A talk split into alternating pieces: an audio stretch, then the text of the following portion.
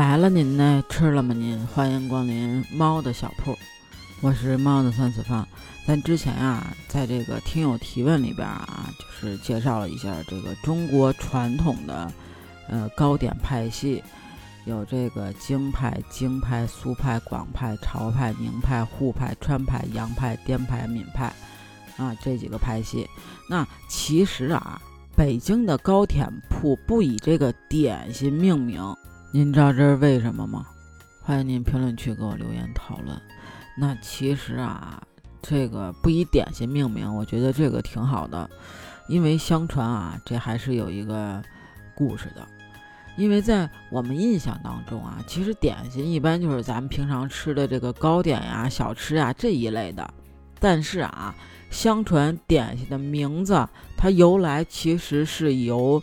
这个满清十大酷刑之一由来的，那说啊，有一位东晋时期的大将军，他看见战士们啊浴血奋战，建立了无数的功勋，那被将士们保卫的，呃家国啊都视死如归的精神所感动，便派人呀烘焙了民间最美味的糕点，以表达自己对这个将士们的啊点点心意。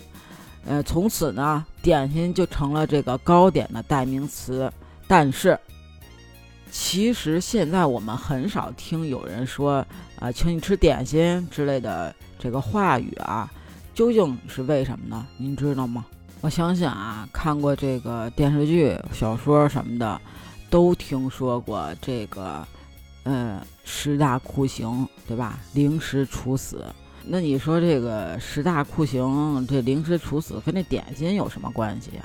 对于这个老北京人来说，特别忌讳就是点心铺。就为什么北京的点心店啊都是这个饽饽铺啊？就你基本就没有见过什么点心铺之类的。那你说我们为什么要避讳这点心两个字呢？就是因为我刚才说的跟这个，呃。满清十大酷刑之一，这个凌迟有关系，因为凌迟出现啊，在这个五代时期，真正定名的时候是在这个辽代。这个凌迟的这个呃刽子手啊，用这个锋利的工具将身上的肉啊一片一片的剔下来，在这过程之中啊，就这犯人不能死，死了呀，这个刽子手还得会被这个责骂。所以呢，要等到最后一刀的时候，这个刽子手啊，将这个尖锐的呃刀啊刺进这个罪犯的这个心脏的中央，这个时候犯人就会立即死亡，这才是算合格的这个刽子手。那最后一刀啊，嗯，便称为这个零食中的点心啊，就是点心。指点的点，心脏的心，就跟咱们吃的那个点心其实是一样的。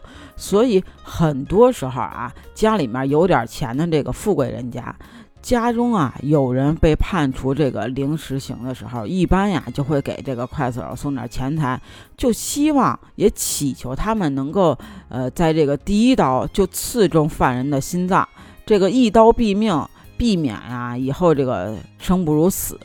所以啊。才被后来的百姓们忌讳这个“点心”这两个字，恐怖的字眼儿，也没有人敢称这个糕点是这个呃点心。就这样的点心，哥你你敢吃吗？反正哥我我是不敢吃。那这样的话，那你说它是不是就卖不动了呀？所以就都基本上叫做这个饽饽铺。那其实说啊，就是在这个中国历史上啊，被凌迟处死人很多。其实著名的就有这个刘瑾，就我相信啊，就这个爱看历史的、了解这个历史的啊，都应该知道，就是这个刘瑾对这个，呃，当时的影响。那如果你不知道也感兴趣呢，也欢迎你去搜一搜啊。所以你看现在的，呃，北京的这些糕点铺啊，也全都呃没有这个什么饽饽铺啊点心铺啊这类的一般都是什么呃名字呀什么稻香村呀那不知道你还知道北京的什么糕点呢？也欢迎你评论区给我留言。那你有什么想知道的呢？也欢迎你评论区给我留言哦。你爱吃的糕点小吃又是什么呢？也欢迎你评论区给我留言讨论哦。还可以加我的听友群 bjcat 八幺八北京小写的首字母 cat 八幺八。那期待你的加入喽我们下期见喽拜拜了您嘞